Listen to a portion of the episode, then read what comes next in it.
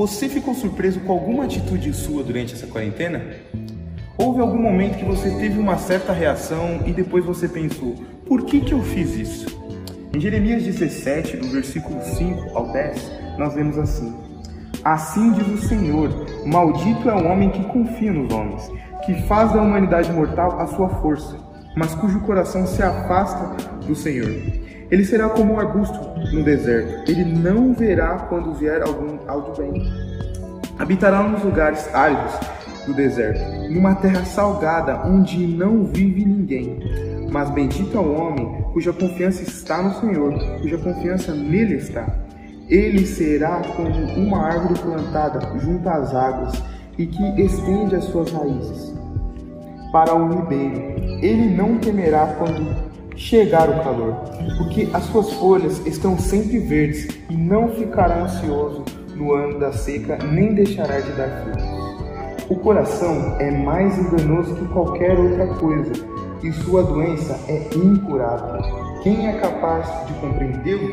Eu sou o Senhor, que sonda o coração e examina a mente, para recompensar a cada um de acordo com a sua conduta, de acordo com as suas obras.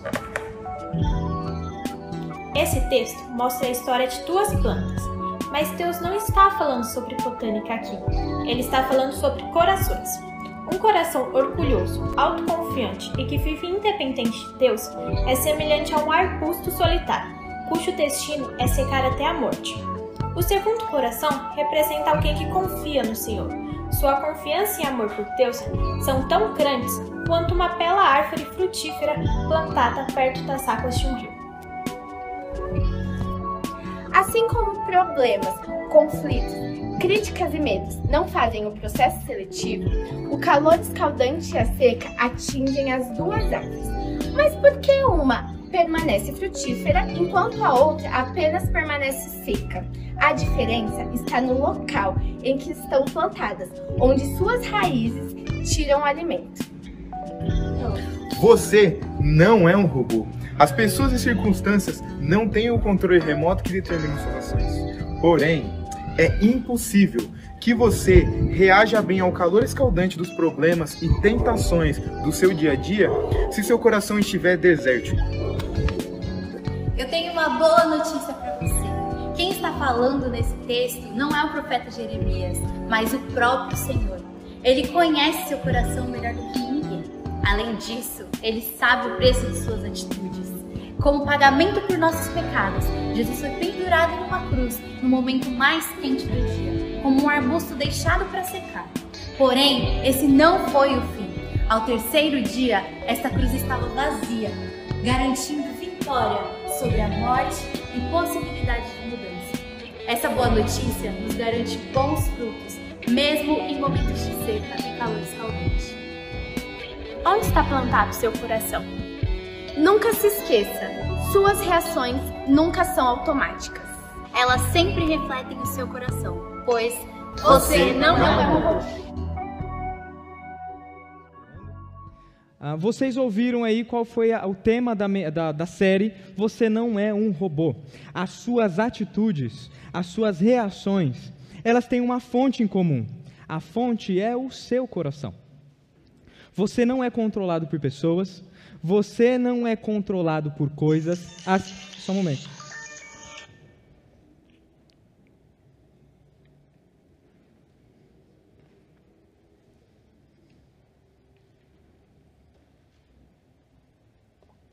Beleza. Você não é controlado por coisas, você não é controlado por pessoas. As pessoas não têm um controle remoto que determinam o que você vai fazer ou não fazer. As coisas não têm um controle remoto que dizem o que você deve.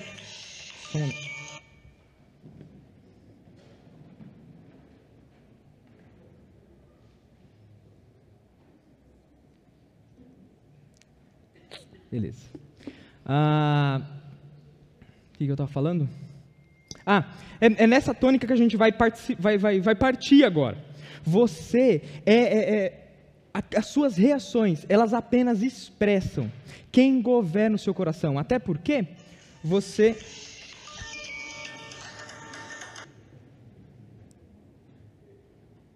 Peraí, pessoal, tem que responder.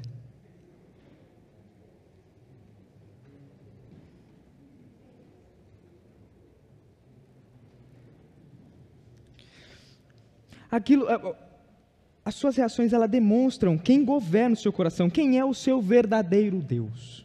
E é assim que nós funcionamos. As suas respostas atravessadas,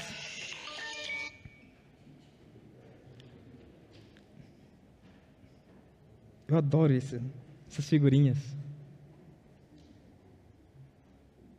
Está tá atrapalhando? Está um pouquinho, né? Está um pouquinho, né? Eu vou desligar.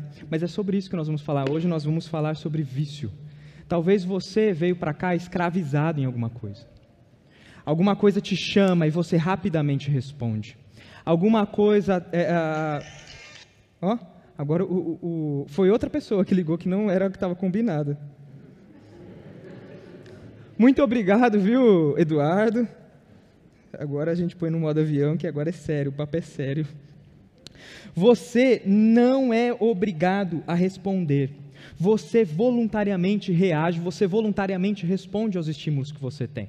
Ah, durante todo esse mês da juventude, né, que na realidade são só dois finais de semana e duas quintas-feiras, nós vamos bater na tecla de que você não é um robô. As suas reações, elas apenas expressam quem governa o seu coração, quem é o seu verdadeiro Deus. Até porque você imita quem você adora. É nessa que nós vamos, uh, nessa direção que nós vamos conversar. E hoje eu quero falar de algo muito atual: vício. Talvez você imagine vício uh, como uma, uma dependência química, ou você imagine o vício como uma dependência no álcool ou em alguma outra droga, lícita ou ilícita.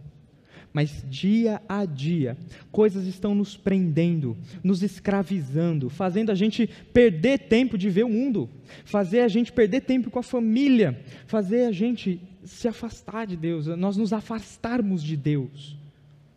Coisas têm escravizado você, coisas têm, coisas têm nos escravizado. Eu quero começar fazendo uma oração. O meu pedido é para que. Nesse, é, falar sobre vício não é fácil. Primeiro, porque é algo que a gente já tem ouvido bastante. E a maioria das coisas que a gente ouve sobre vício não são compatíveis com aquilo que a Escritura diz. Vitimização ou marginalização não são compatíveis com a Escritura. Mas eu quero que você ore junto comigo, porque falar sobre vícios é muito difícil. A pessoa que é presa a algum hábito, a pessoa que é viciada, ela nunca admite. E ouvir que tem um problema de vício para uma pessoa viciada é um insulto. A pessoa se fecha, se retrai e não quer mais ouvir. Eu hoje quero orar para que Deus abra o seu coração e que, pela luz da palavra, ele mostra a você aquilo que sorrateiramente tem te escravizado, aquilo que sorrateiramente tem tirado a sua liberdade. Enquanto eu oro, eu queria que você orasse por mim. Falar de um tema desse não é fácil. Falar de algo assim não é fácil, é muito difícil. Então que Deus ele ele eu vou orar por vocês enquanto oro, vocês oram por mim. Vamos orar. Senhor, foi para a liberdade que o Senhor nos libertou. E conscientes de que o Senhor nos libertou, nós queremos viver como homens ou mulheres livres livres pela, pela cruz de Cristo, livres da culpa do pecado. O pecado não satisfaz. E nós não, não queremos buscar nele uma fonte de prazer.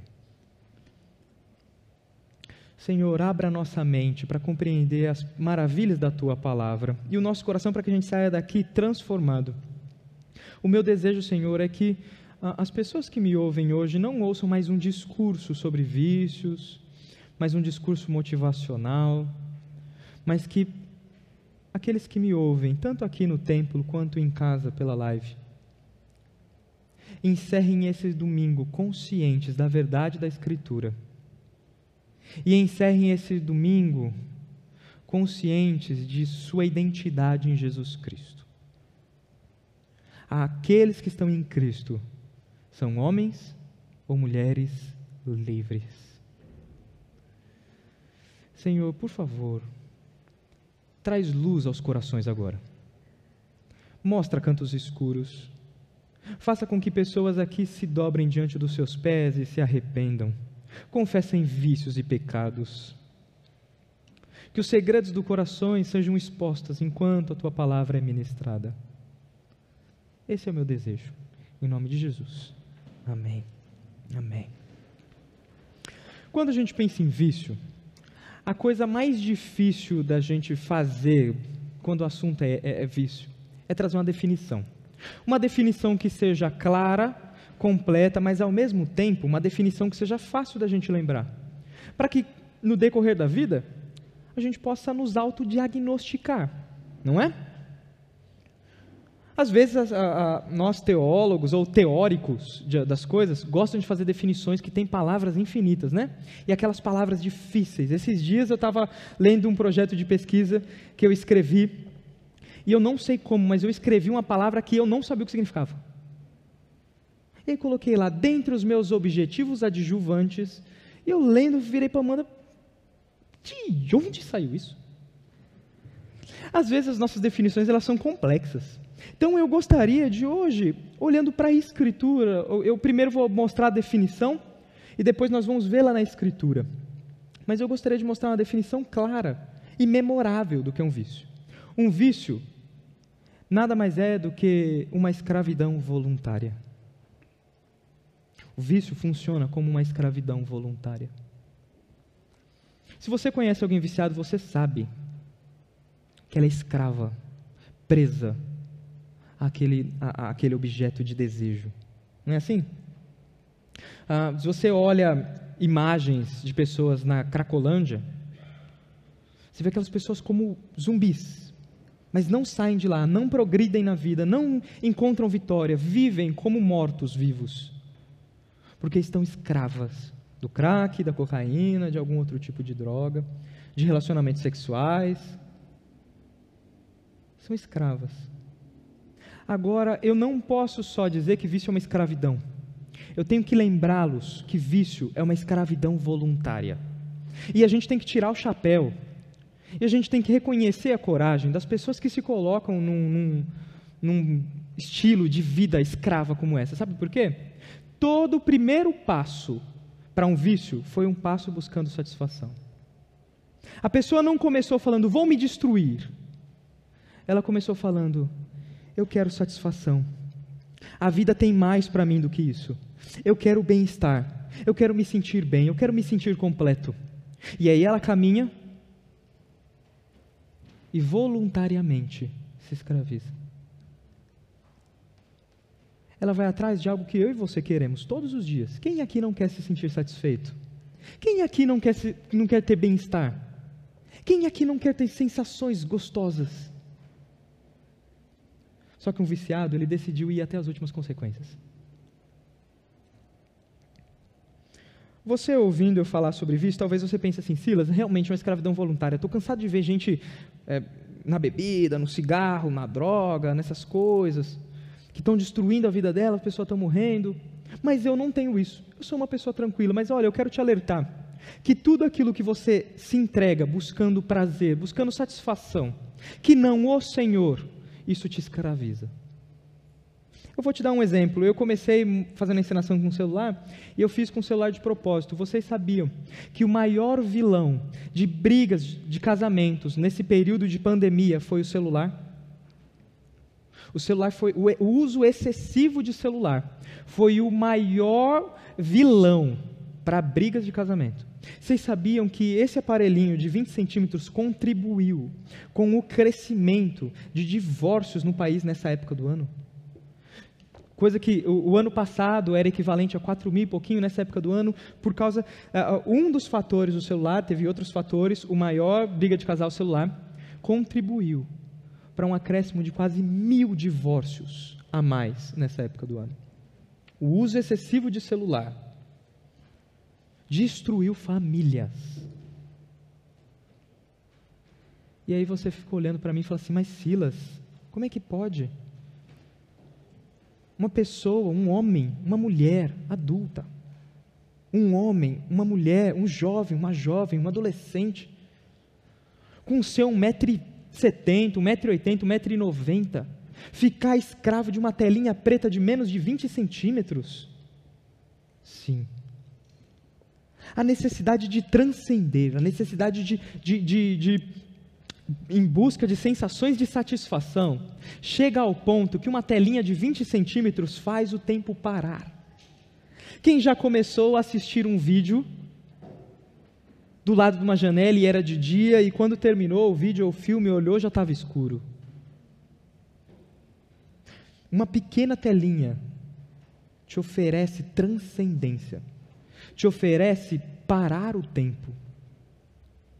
Não é à toa que algo que parecia inofensivo nos dominou. Mas não só isso. Ah, eu, eu, eu, recebi, eu, li uma estatística, não atual, mas uma estatística de mais ou menos dois, entre. O artigo era de 2017, acredito que a estatística seja antes de 2017, eu vi dados de 2018, mas que o uso de remédios, remédios, remédios normais, remédios que você compra na farmácia, não estou falando de drogas ilícitas, remédios, cresceu ao ponto de que o número de farmácias no Brasil é não sei quantas vezes o superior do que o indicado pela OMS.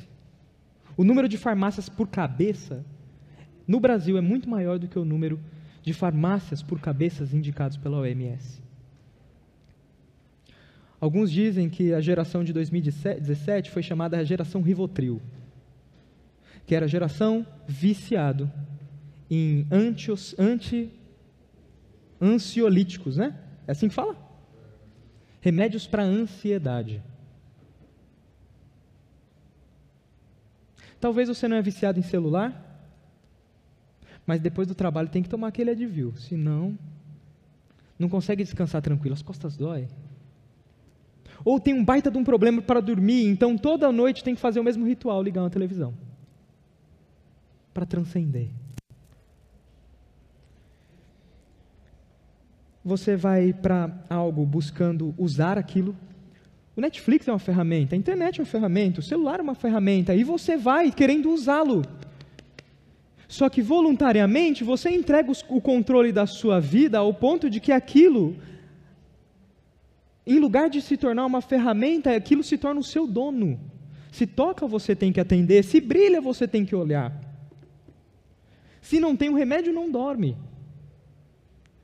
Se não assiste a novela, fica, o coração fica meio faltando alguma coisa, né? Faltando um pedaço.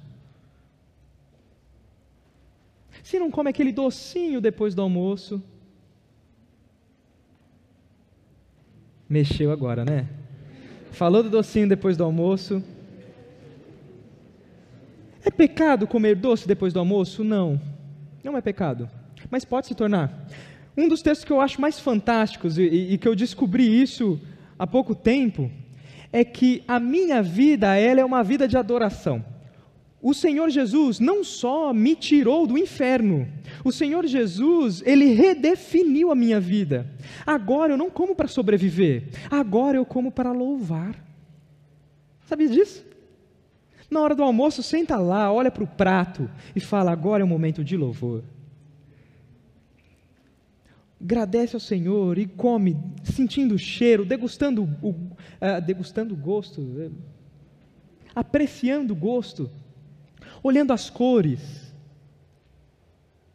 Porque comer agora é um ato de adoração. 1 Coríntios capítulo 10, se eu não me engano, o versículo 30 ou 31 diz assim: Quer você coma, quer você beba, ou faça qualquer outra coisa, faça para a glória de Deus. Comer agora não é mais uma atitude de sobrevivência, comer agora é uma atitude de adoração.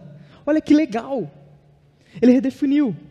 Mas no momento que você vai para a comida, achando que é ela a única fonte de satisfação, achando que é ela quem vai curar sua TPM, chocolatinho, vai curar sua TPM, vai te fazer controlar os seus ânimos. Olha só o poder que nós damos a um chocolate. Se eu não como chocolate na TPM, eu não consigo me controlar. Quando eu não tomo meu café de manhã, minha cabeça dói o dia inteiro. Olha o poder que nós damos às coisas. Será que eu tenho algum vício? Eu estou lançando algumas coisas e talvez você pense assim: eu tenho. Eu sou viciado nisso, nisso, nisso, nisso, nisso, nisso, tal, tal. Mas às vezes, talvez você ainda está perguntando: será que eu tenho algum vício? Como é que eu sei que eu tenho algum vício? O objeto de desejo do vício, ele se torna quase que onisciente, onipresente, onipotente. Quando você se sente sozinho, quem está lá? O objeto de desejo do vício.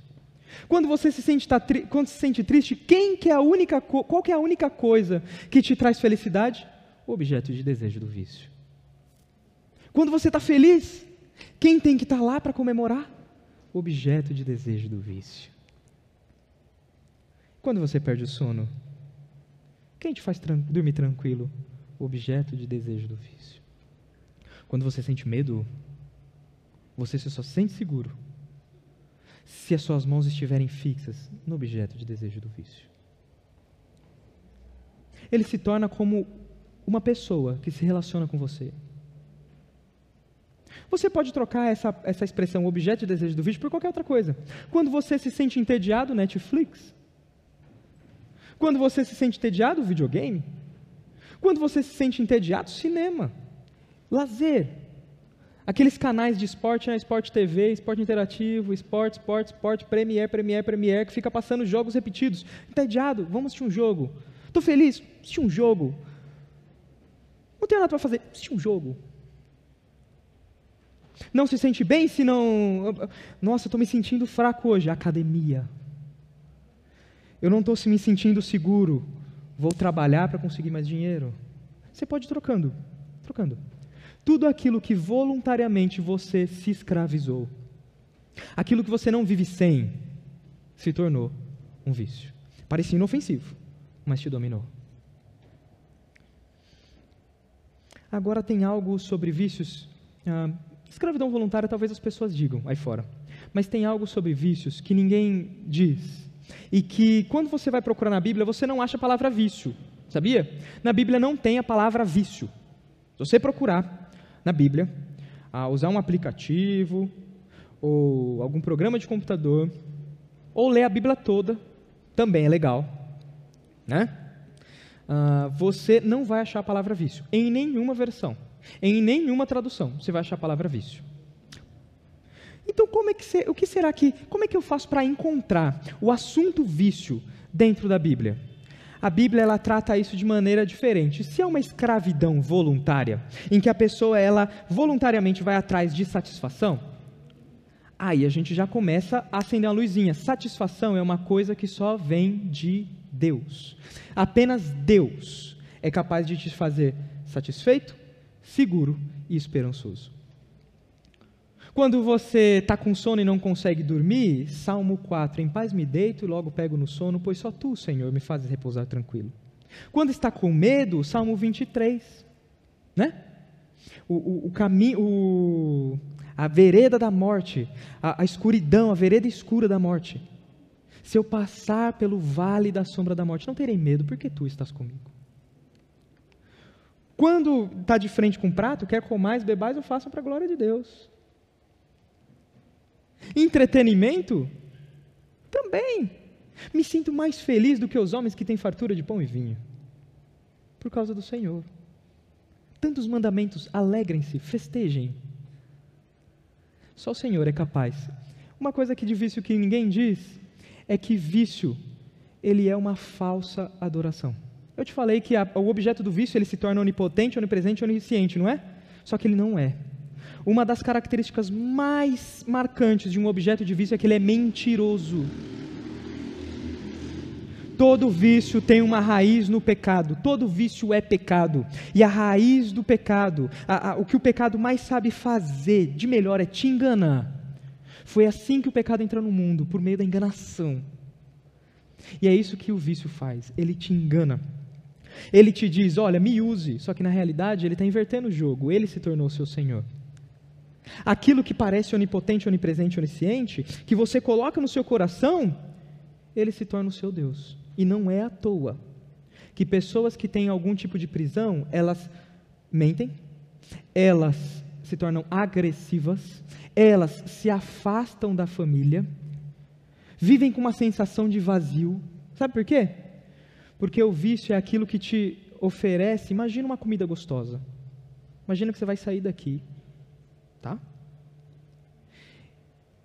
Você vai bater a mão no celular, ligar o iFood e vai pedir uma pizza boa.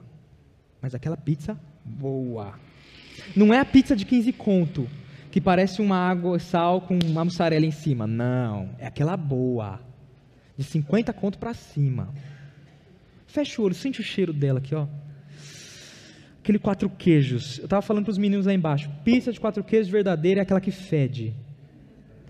Porque se não fede, os queijos são todos aqueles que tem no mercado: mussarela, queijo prato, queijo ralado e aquele creme que o pessoal chama de catupiry. Sente o cheiro. Eu tenho uma péssima notícia para você. Talvez você não vai comer essa pizza hoje. O vício ele faz isso. Ele te apresenta o cheiro, só que ele nunca te entrega o prato. E ele não entrega por dois motivos. Primeiro, porque ele quer que você sempre queira. A, a, fala de um viciado é só mais um pouquinho, só mais um pouquinho, me dá mais um pouquinho, só mais um pouquinho. Ele não te entrega o prato porque ele sempre quer, ele quer te escravizar, ele quer puxar as correntes, fazer com que você venha atrás dele. O falso ídolo ele faz isso. Mas ele também não te dá o prato porque ele não tem condições. O vício é mentiroso. Ele te, ele, ele, ele te dá expectativas, mas ele nunca supre. Ele te dá esperanças, mas elas nunca acontecem. Ele te oferece satisfação, mas a única coisa que você encontra é vazio e culpa. Você quer mais, é por isso. Você, na hora que você está fazendo o seu ritual, o seu culto ao vício, ah, que delícia, acabou. Mais um pouquinho. Não é à toa que os reprodutores de vídeo, Netflix, é, Amazon Prime, YouTube, eles já colocaram, eles sabem que somos viciados neles, e eles colocaram reprodução automática. Porque na hora que acaba a gente fica triste, aí é mais um pouquinho, é mais um pouquinho. E é assim. E aí depois que acaba, você olha no relógio e bate aquele sentimento de culpa, ou quando você vê, a sua família já ficou de lado, você não conversa mais com o marido, não conversa mais com a esposa, a sua vida está degringolando. Tudo para satisfazer um falso Deus. Está vendo que a nossa batalha não é fazer ou não fazer? Você pode comer, você pode usar o Netflix, você pode jogar, você pode trabalhar, pode fazer tudo. Sua batalha não é fazer ou não fazer, a sua batalha é quem é o seu Deus e como você vai viver para agradá-lo. E não se espante quando você tiver uma uma reação atravessada, quando você for agressivo com alguém, quando você se fechar no medo, na tristeza, como vimos hoje de manhã pelo Mateus Felipe, quando você se entregar ao orgulho, ou quando você fizer qualquer outra coisa que você pare e fale assim: por que, que eu fiz isso? Não se espante. A Bíblia é clara. Tem alguém dentro do seu coração que está mexendo as engrenagens e você está satisfazendo ele. Tem alguém que está dando ordens e você está obedecendo. Antes de eu ler a Escritura agora, antes de eu ler a Bíblia, eu quero orar mais uma vez. O que eu estou falando agora talvez já te causou incômodo. Talvez já abriu seus olhos para alguma coisa a qual você está preso. Ou talvez você está tão duro que nem sabe o que te prende. Você tropeça e nem sabe em que pedra caiu mais. Talvez está tão escravizado que olhando para a sua vida você fala assim: eu não sei se eu sou do Senhor. Porque o vício ele altera a sua realidade, a sua percepção de identidade. Por isso eu quero orar mais uma vez antes de ler a escritura. E nós vamos ver como vencer os vícios. Isso está ativamente ligado com a sua real identidade. Vamos orar? Senhor, eu quero colocar nas tuas mãos agora a vida de cada um aqui. Eu estou entrando novamente em oração, porque o meu desejo é que o Senhor agora fale. Que enquanto lemos a Escritura, enquanto lemos e entendemos aquilo que ela nos diz, o Senhor deixe claro ao nosso coração verdades ricas do teu santo Evangelho. O Senhor nos chamou para vivermos como pessoas livres. O Senhor nos chamou para a liberdade. O pecado em Cristo, quando estamos em Cristo, o pecado não tem mais domínio sobre nós. quando estamos em Cristo, não temos mais culpa. Quando estamos em Cristo, temos novidade de vida. Pai, é isso que eu quero que o Senhor coloque no nosso coração. E que a gente saia daqui transformado, decidido a fazer guerra contra tudo aquilo que nos prende, que, seja, que, que nós usemos a santa agressividade do Senhor contra o pecado. Ao sair daqui, pelo poder do Evangelho, saiamos transformados. Esse é o meu pedido, em nome de Jesus. Amém. Eu quero que você abra a sua Bíblia em Romanos capítulo 6. Nós vamos ler do versículo 1 até o versículo 14. Só que como nós vamos fazer essa leitura? Eu normalmente leio o texto todo e depois eu explico, trago algumas lições e aí a gente ora e vai embora, não é? Hoje eu quero fazer de uma outra maneira. Eu quero que você fique com os olhos na palavra. Então, nós vamos lendo um pouquinho, eu vou explicando um pouquinho. Nós vamos lendo mais um pouquinho, eu vou explicando mais um pouquinho. Então, a leitura vai correr de acordo com a exposição, a exposição do texto bíblico. Eu quero que você saia daqui é, é, consciente. Esse trecho ele tem a, a, a, obrigação de mudar a sua mente. Enquanto você lê, eu quero que você perceba quantas vezes o apóstolo Paulo escreveu.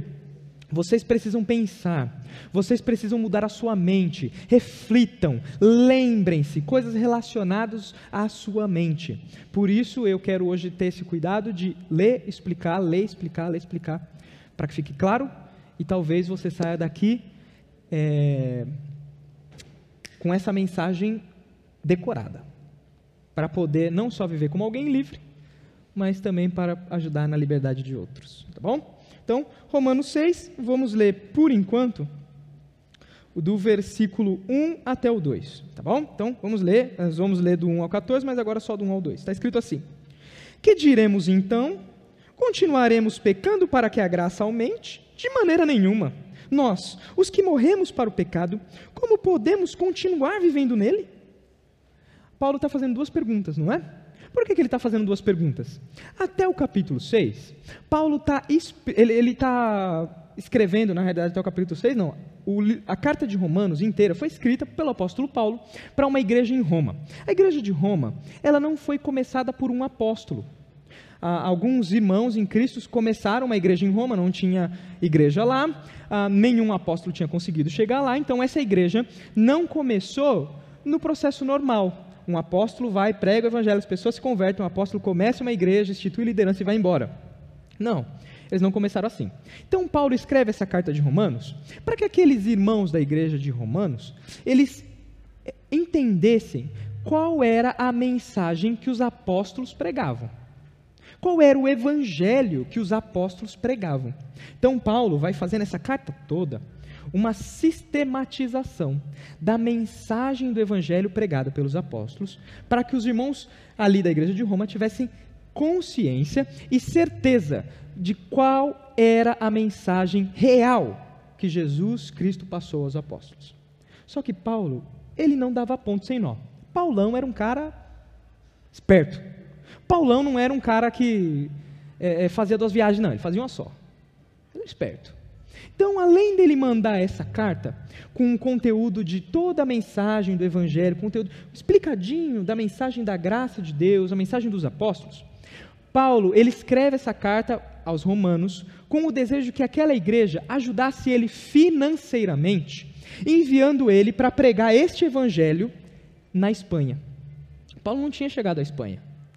E aí ele manda essa carta para quê? As pessoas olhando, nossa, essa é a mensagem que Paulo prega. Paulo é um missionário sério. Vamos investir financeiramente na vida dele. Quando ele chegar aqui, a gente junta o recurso e manda ele para a Espanha.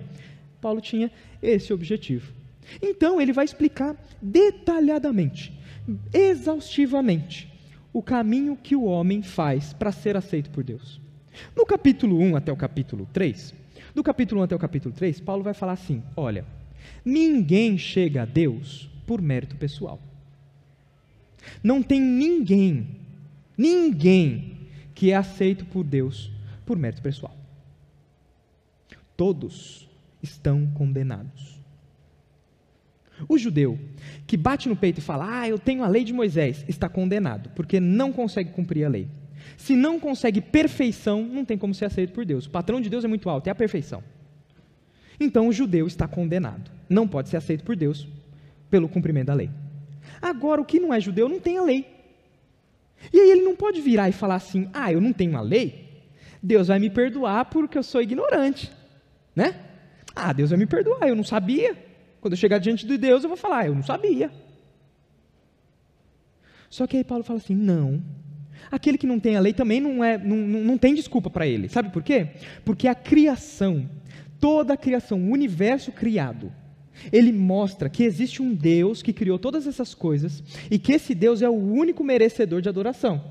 Só que, com lei ou sem lei, todo mundo se voltou numa falsa adoração. Os que não tinham a lei de Moisés começaram a adorar é, é, imagens, começaram a adorar pessoas, começaram a adorar partes da criação, o sol, as estrelas. Agora, os que têm a lei de Deus, ao invés de adorar Deus, estão adorando a lei. Todo mundo está envolvido numa falsa adoração. O capítulo 1 a 3 vai dizer: ninguém, ninguém, vou falar de novo, ninguém pode ser aceito por Deus. Ninguém vai caminhando até os céus com as próprias pernas. Notícia dura, né? Três capítulos de 16 já sentando a marreta. Mas aí no capítulo 4 e no capítulo 5, Paulo vai falar assim: não, se ninguém pode, então como é que chega em Deus? Ele vai responder. Ele vai falar assim: ninguém chega em Deus, Deus veio até nós. Deus enviou o seu filho, que é Deus. Deus Filho veio até nós. Ele morreu numa cruz para pagar os nossos pecados. Assim como o pecado trouxe morte para todos os homens, o Filho de Deus, Jesus Cristo, o próprio Deus, o Deus Filho, a morte e a ressurreição dele traz justiça para todos os homens. Jesus não só paga a sua conta e te faz é, viver tranquilo. Ele paga a sua conta e enche a sua conta. Ele, ele paga a sua dívida e enche a sua conta. É isso que é justiça. Ele não te torna inocente, ele te torna justo. E aí Paulo vai falar assim: quando a gente olha para o pecado, nós vemos que o pecado cresceu. Mas aonde o pecado cresceu, a graça de Deus, ela é muito maior. Porque aquele que tem, é, aquele que é sobrecarregado de pecados é perdoado. Aí, capítulo 6, Paulo vai responder uma pergunta de alguém que ele já sabe que quer fazer lá. Ah, Paulo, então é o seguinte: se Deus, ele é exaltado na minha vida quando ele me concede perdão, se eu pecar mais, mais perdão. Não é assim? Quanto mais eu peco, mais perdão, né? E quanto mais perdão, mais glória. Então, ó, Paulo, vamos fazer essa matemática aí. Vamos viver no pecado, pede perdão, pega, pede perdão, pega, pede perdão, porque aí Deus vai ser mais glorificado. Quanto mais pecado, mais perdão. Quanto mais perdão, mais glória. Paulo vai falar de jeito nenhum, de jeito nenhum, isso é inconcebível. Isso é inconcebível. Olha o versículo 2 que ele vai falar. De maneira nenhuma, jamais, de maneira nenhuma. Nós, os que morremos para o pecado, como podemos viver ainda para ele? Paulo agora ele vai começar uma ilustração que eu quero exemplificar de maneira muito clara para vocês agora. Vamos ler o versículo 3 e o versículo 4. Olha só. A gente já leu, ele respondeu essa pergunta. Aí ele vai falar assim: Vocês não sabem que todos nós que fomos batizados em Cristo Jesus, fomos batizados em Sua morte? Portanto, fomos sepultados com Ele na morte por meio do batismo, a fim de que, assim como Cristo foi ressuscitado dos mortos, mediante a glória do Pai, também nós vivamos em uma novidade de vida, em uma vida nova. Sabe qual que é a ideia? Eu não tenho mais que andar no pecado, sabe por quê? Jesus me deu uma nova identidade. Eu sou livre. Não, em Jesus não tem mais condenação. Eu não sou mais preso, acorrentado ao pecado. Agora eu tenho uma vida nova. Eu sou nova criação. E qual que é a maior demonstração, demonstração visível disso? O batismo. Que batismo? O batismo nas águas. Aquele que a gente faz aqui, ó, nesse, nessa esse quadrado aqui, tem um cômodo, a gente enche de água, vai lá e mergulha. Vocês já viram o batismo? O batismo como é que funciona? Eu já tive o privilégio de fazer dois, é muito legal. É assim, você pega a pessoa, pessoa está lá, né, está aqui na frente, tal, com a roupinha de anjo, pega a pessoa assim, segura na mão dela e fala: irmão Fulano de Tal, você crê em Jesus como seu único e suficiente Salvador? Aí a pessoa grita: Sim! Aí eu, como pastor, pego a pessoa, seguro, aperta a mão forte assim e fala assim: Eu, como ministro do Evangelho, te batizo em nome do Pai, do Filho e do Espírito Santo. Pega a pessoa, mergulha, aí dá uma afogadinha. Todo trabalho, todo trabalho daquele que discipulou. Aí levanta a pessoa. Levanta, dá aquela afogada, você vê até o pé para cima. Assim. Pega, e a gente, pastor, tem uma mágica, consegue, a pessoa está afogada, mas você consegue colocar ela em pé. Pega, põe em pé, a pessoa, aí começa. Aí na hora que a banda já começa, eu sou livre. Festa. Pelo menos era para ser assim, né? Às vezes no nosso batismo é um negócio meio. Fica, mas não, festa, eu sou livre, pá, igreja. É. O que, que esse ritual demonstra? Esse ritual, ele é uma demonstração visível, uma demonstração física de algo invisível. O batismo, ele mostra que alguém nasceu de novo. Olha o que, que ele está falando aqui. Nós morremos com Cristo. Cristo morreu na cruz, é verdade. Ele morreu na cruz e pagou os nossos pecados. Mas nós não o vimos. Nós estamos aqui, ó, dois mil anos depois, a gente não viu Cristo morrer. Mas na hora que nós olhamos para o batismo, nós lembramos. A pessoa afogada, ela morre para o pecado. E aí ela afogada é sepultada para o pecado. E quando ela volta, a gente lembra da ressurreição da ressurreição de Jesus, na certeza de que, assim como a pessoa morreu em Cristo para o pecado, e ela agora ressuscitou junto com Cristo para uma vida nova, um dia ela vai ressuscitar no céu, para uma vida não só nova, mas uma vida eterna. Oi, que loucura! O batismo é o data show de Deus. O que eu estou falando está escrito ali, ó, tá vendo? Deus não quis usar a tecnologia. Então ele usou sinais visíveis. O batismo é um deles. O batismo ele mostra que a pessoa ela se uniu a Jesus Cristo. Quando nós vemos um batismo, nós olhamos e falamos assim: essa pessoa agora é unida a Cristo. Ela se identifica com Jesus. Ela recebeu uma nova identidade. Aquela pessoa é livre. Eu quero dar um outro, eu quero explicar. Talvez você fale assim, Silas, você crê que o batismo salva? Não. Eu creio que o batismo ele expressa publicamente a salvação. Como assim? Em janeiro, minha esposa, se Deus permitir, em janeiro, nós vamos ter uma filhinha, né? Eu nunca vi ninguém registrar uma criança. A minha maior dúvida nesse negócio da gravidez não é o bebê nascer, tá? Eu tô corajoso, se o médico falar, quer tesoura, quer cortar o cordão umbilical, eu falo, é para já. Corto todos que tiver aí para acordar. Ah, não deu para fazer normal, vamos fazer cesárea, dá o bisturi aqui. Pai vai. Corajosão, né? Na hora que chega lá, vê a primeira gota de sangue. Ah. Mas a coisa que me dá mais dúvida é como registro uma criança. Porque eu estou lá na sala de parto. A minha esposa está na sala de parto. A criança não sabe assinar. Como é que registra uma criança? Me disseram que tem um tabelião dentro do, do hospital, um cartório, aí você vai lá e registra a criança. Eu vou lá, pegar o meu RG, pegar o RG da Amanda, lá, chegar lá, ó, nasceu hoje minha filhinha, aí você fala o nome, né? Evódia. Aí você. Não, tô brincando. O nome dela vai ser Sincreia. Não, brincando. O nome dela vai ser Ana. Então aí você chega lá, o cara pergunta: qual é o nome do bebê? Ana Rodrigues Carvalho. Ah, é? Quem é o pai? Silas Rodrigues Carvalho. Está aqui o documento. Quem é a mãe? Amanda Rodrigues Carvalho. Está aqui o documento. Não sei se é assim, mas eu imagino, estou imaginando, né? Aquela certidão de nascimento, ela marca a identidade daquela criança. Já parou para pensar? Ela não é mais um bebê. Ela não é mais um, um neném. Ela não é um neném. Como é que chama? Neném. Não é. Agora ela tem uma identidade. O nome dela é Ana Rodrigues Carvalho. Ela tem um nome. E a identidade está afiliada a mim e a Amanda. Porque depois do nome dela vem filha de Silas Rodrigues Carvalho e de Amanda Rodrigues Carvalho. CPF tal, tal, tal, CPF tal, tal, tal. A certidão de nascimento, ela acontece no mesmo momento que a bebê nasceu? Não.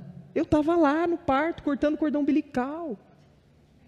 festejando lá, pegando o bebê, uh, fazendo aquele negócio do Rei Leão, uh, para vitrine. Algum tempo depois eu vou no cartório e registro, não é assim? É a mesma coisa com o batismo. Na hora que nós cremos, ninguém viu. Ninguém viu. Às vezes você creu, talvez você creu aqui no apelo, levantou a mão, alguém viu, mas às vezes você creu em casa, ouvindo um, uma mensagem no YouTube, creu lendo a Bíblia como eu, sozinho, lendo a Bíblia. Foi salvo na conversa com alguém, não tinha público, só tinha você aquela pessoa. Numa reunião de célula.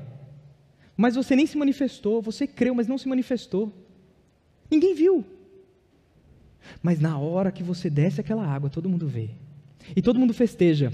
E todo mundo, quando olha, fala assim: tá ali, ó. O Senhor Jesus venceu. É nova criação.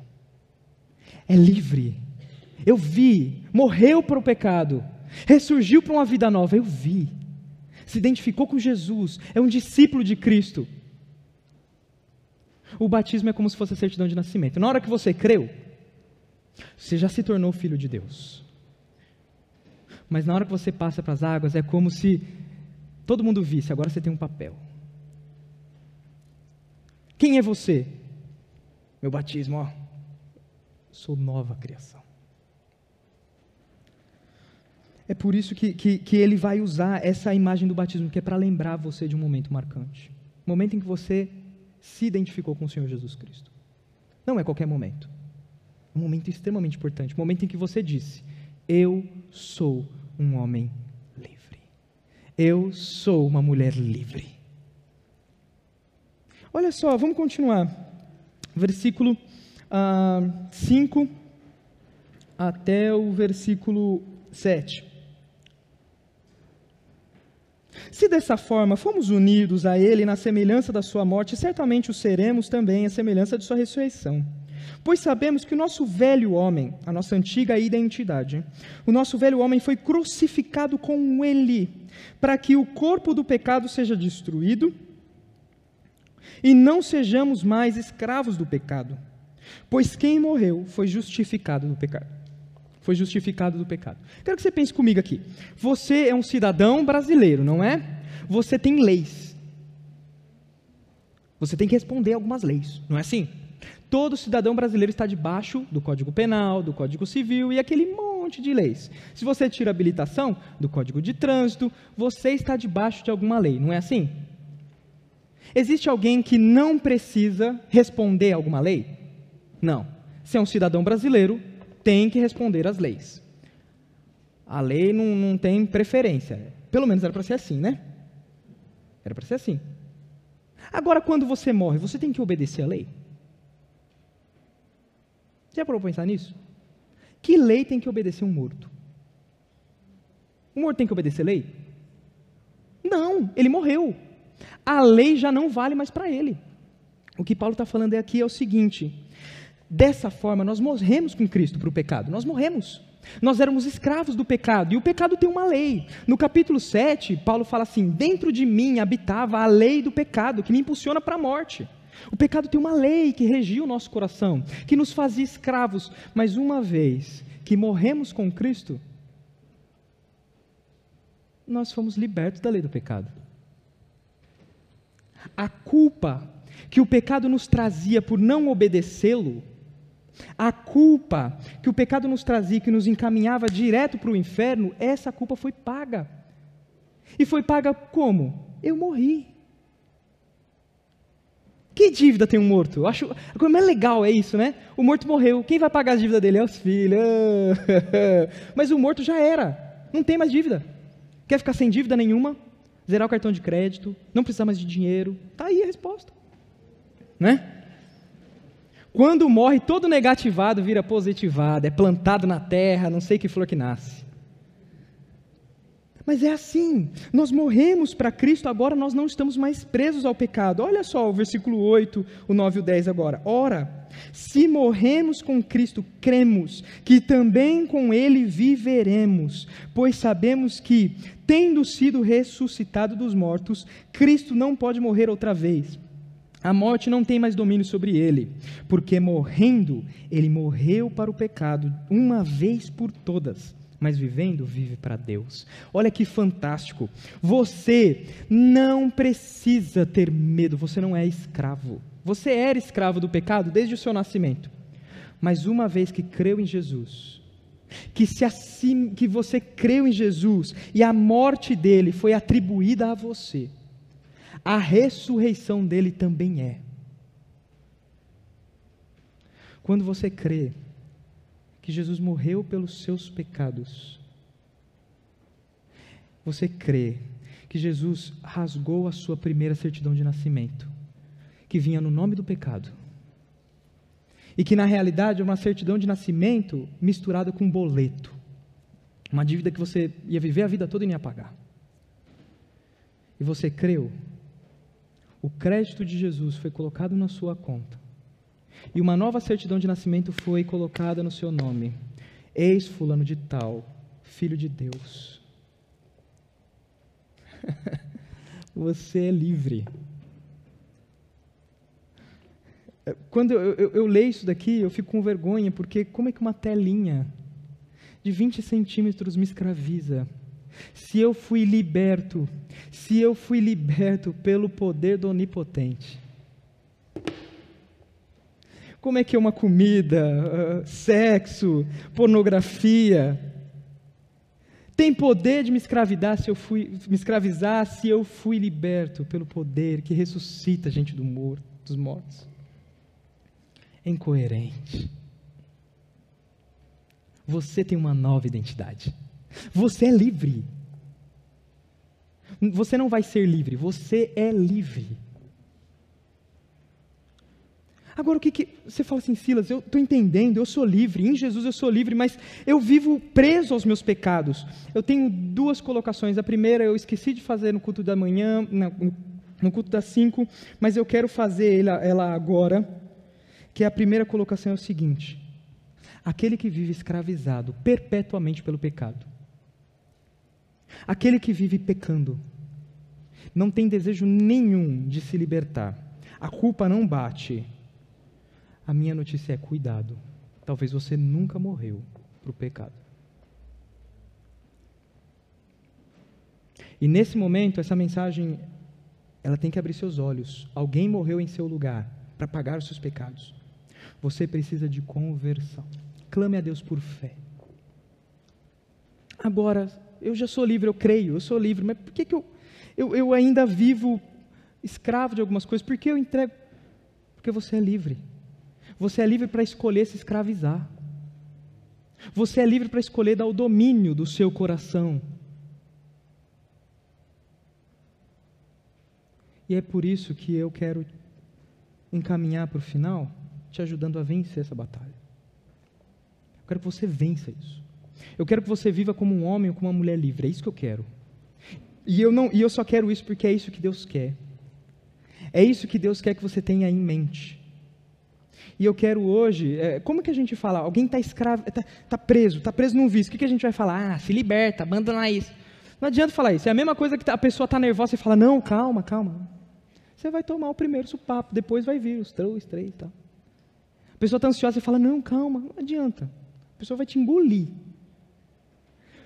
Para uma pessoa presa, a gente não fala liberte-se, até porque ela não tem condições. Por si só, não. O meu conselho para você é: faça guerra. Faça guerra.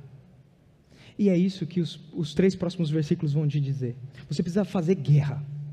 Você precisa usar santa agressividade. Olha só, versículo 11, 12 e 13 diz assim: são três, três ordens, três ordens de, de, de guerra, três, três ordens do seu comandante para você. Primeira ordem, versículo 11: da mesma forma, considerem-se mortos para o pecado, mas vivos para Deus em Cristo Jesus. Primeira ordem, pense como um homem livre. Pense como uma mulher livre. Você foi liberto da culpa, do juízo do pecado. O pecado não tem mais domínio um domínio de, de te levar para o inferno. Você ainda tem a influência do pecado, o pecado ainda te seduz. Mas você tem, a, a, pelo poder do Espírito, a possibilidade de falar: não, aqui não. Eu sou um homem livre. E as chaves das minhas algemas estão nas mãos daquele que me libertou. Primeira, primeiro, primeira ordem, pense como um homem livre. Segunda ordem, versículo 12. Portanto, não permitam que o pecado continue dominando o seu corpo mortal, fazendo com que vocês obedeçam os seus desejos. Segunda ordem, não dê espaço ao pecado. Seja agressivo com ele. O pecado não é seu amigo. O vício não é seu amigo, ele é seu inimigo. Você já ouviu alguém na guerra? Exércitos inimigos. Na guerra tendo uma guerra lá. O exército daqui fala: Ah, olha lá, ó, o soldadinho está tão magrinho, passando fome, vamos mandar comida para eles para a gente ter uma guerra, uma guerra mais tranquila. Já viu isso? Nunca vi. Nunca vi. Espero nunca ver. É a mesma coisa. Seja agressivo com o pecado. Agressividade é pecado? Não. Agressividade em si não é pecado. O Senhor nos criou para sermos agressivos contra o pecado. O problema é que nós somos agressivos com as pessoas. Essa igreja aqui seria muito mais santa. Se fosse tão agressiva com o pecado, quanto é com as pessoas. Você seria muito mais santo. Se você fosse agressivo contra o seu pecado, o quanto você é agressivo com a sua esposa, com seu marido, com seu filho, com seu professor, com seu chefe, com seu pai, com sua mãe, você seria muito mais santo se a sua, a sua agressividade fosse lançada contra o pecado, não contra as pessoas. Não dê lugar. Você sabe por que, que eu falei que é, é, é, vício ele é uma falsa idolatria? Quando você pensa em adoração, você não pensa na igreja louvando, oh, sei o quê. Aquele momento aqui legal, gostoso, da igreja louvando, um lugar específico, um ritual. Não é assim? A gente pensa assim, não pensa? O vício também tem ritual. Tem os lugares em que você é mais tentado. Tem os objetos de desejo que você deseja mais. Tem o jeito certo de usar. Por exemplo, o celular tem os aplicativos que te prendem mais. Tem o jeito que você os usa. Se você fica preso assistindo stories, ou você vê feeds, ou se você vê o que está rolando lá na, no, na lupinha. Você tem um ritual. O doce é sempre depois do almoço, nunca antes. E é sempre o chocolate em milka. Se o doce for esse, me chama, viu que eu gosto. O... Você tem um ritual. Seja agressivo, quebre o ritual. Ei, aqui dentro de casa não tem adoração falso a Deus. Eu não vou ser preso a isso, eu fui liberto pelo poder do Onipotente. E o último conselho, versículo 13, a última ordem. Ofereçam, não ofereçam os membros do corpo de vocês ao pecado, como instrumentos de injustiça. Antes, ofereçam a Deus como quem voltou da morte para a vida, e ofereçam os membros do corpo de vocês a Ele, como instrumentos de justiça. A última ordem é: dê o controle àquele que merece. Você é livre. Você em Cristo é livre para escolher se escravizar. Eu acho fantástico isso. Sabe por quê? Porque eu não sou, eu não me basto. Se eu viver por mim mesmo, eu sempre vou fazer bobeira.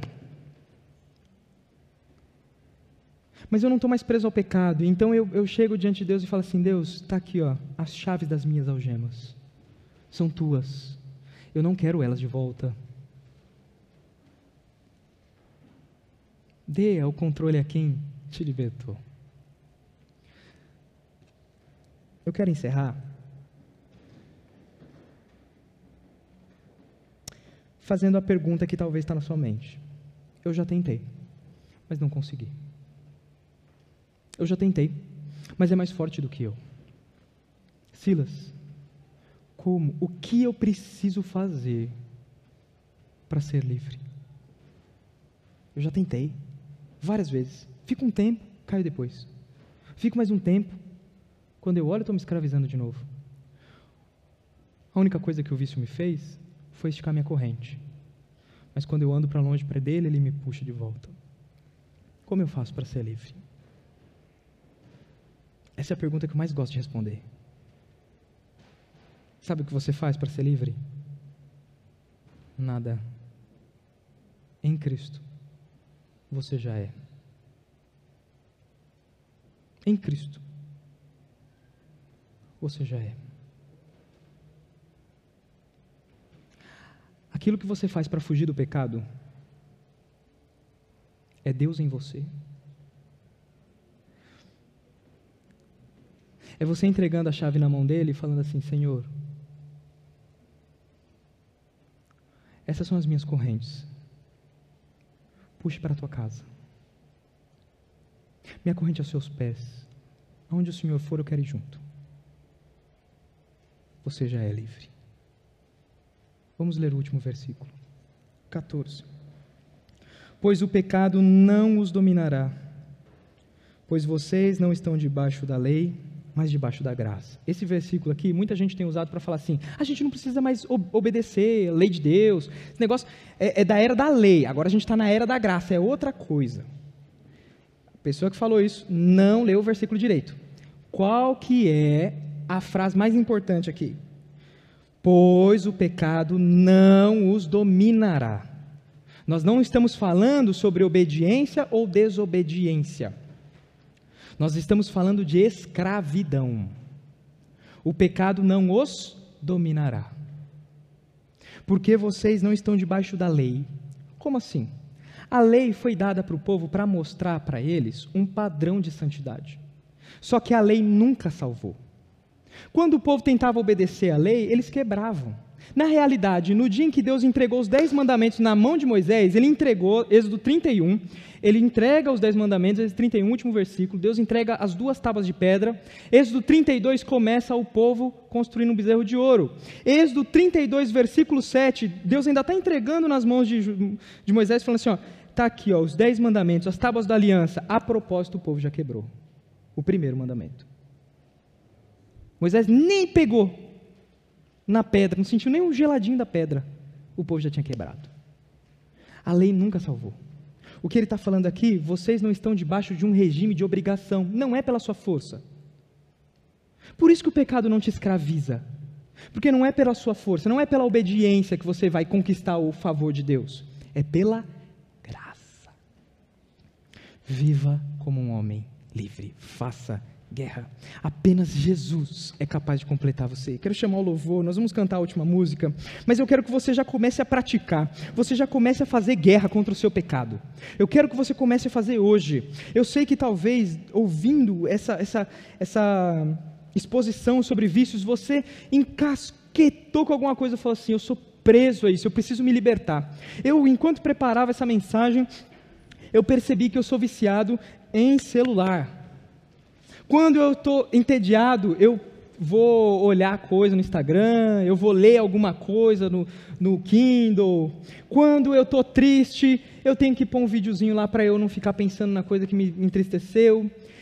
Quando eu tenho tempo vago é celular, e aí eu fiquei, Deus, eu sou preso, eu quero libertação. E o Senhor me disse, filho, você já é livre faça guerra. E aí, durante essa semana, semana passada, essa semana, eu sentava na minha poltrona, ah, depois de um dia cansativo de trabalho, Amanda ainda fazendo algumas coisas, eu falava: o que, que eu vou fazer? Eu não tenho nada para fazer. Eu ficava. Aí a mão coçava o celular, a mão coçava para pegar o celular, eu falava assim: não, ele não me domina. E aí começava: Senhor, eu quero muito falar com, com, com tranquilidade, eu não quero subir naquele púlpito com culpa. Quero ser um homem livre. Eu já sou, mas eu quero viver como um homem livre. Talvez você, o me ouvindo, já está pensando em alguma coisa e eu quero que você fique em pé.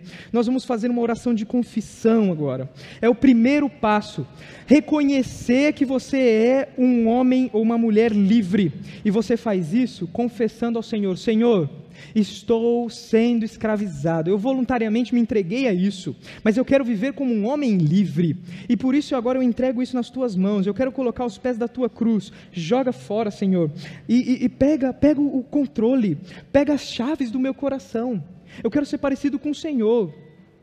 Não quero ser tolo como uma máquina, insensível como uma máquina. Eu não quero ser insensível como uma comida como bebida. Eu não quero ser insensível, eu não quero ser mentiroso como o meu vício. Eu quero ser parecido com o Senhor. Vai entregando diante do Senhor agora. Reconheça. Se você nasceu de novo, você é um homem livre. Se você nasceu de novo, você é uma mulher livre. Entrega na mão do Senhor. Faça guerra agora. Não espere chegar em casa. Meu Senhor, eu fico constrangido ao ler esse trecho porque o Senhor me libertou.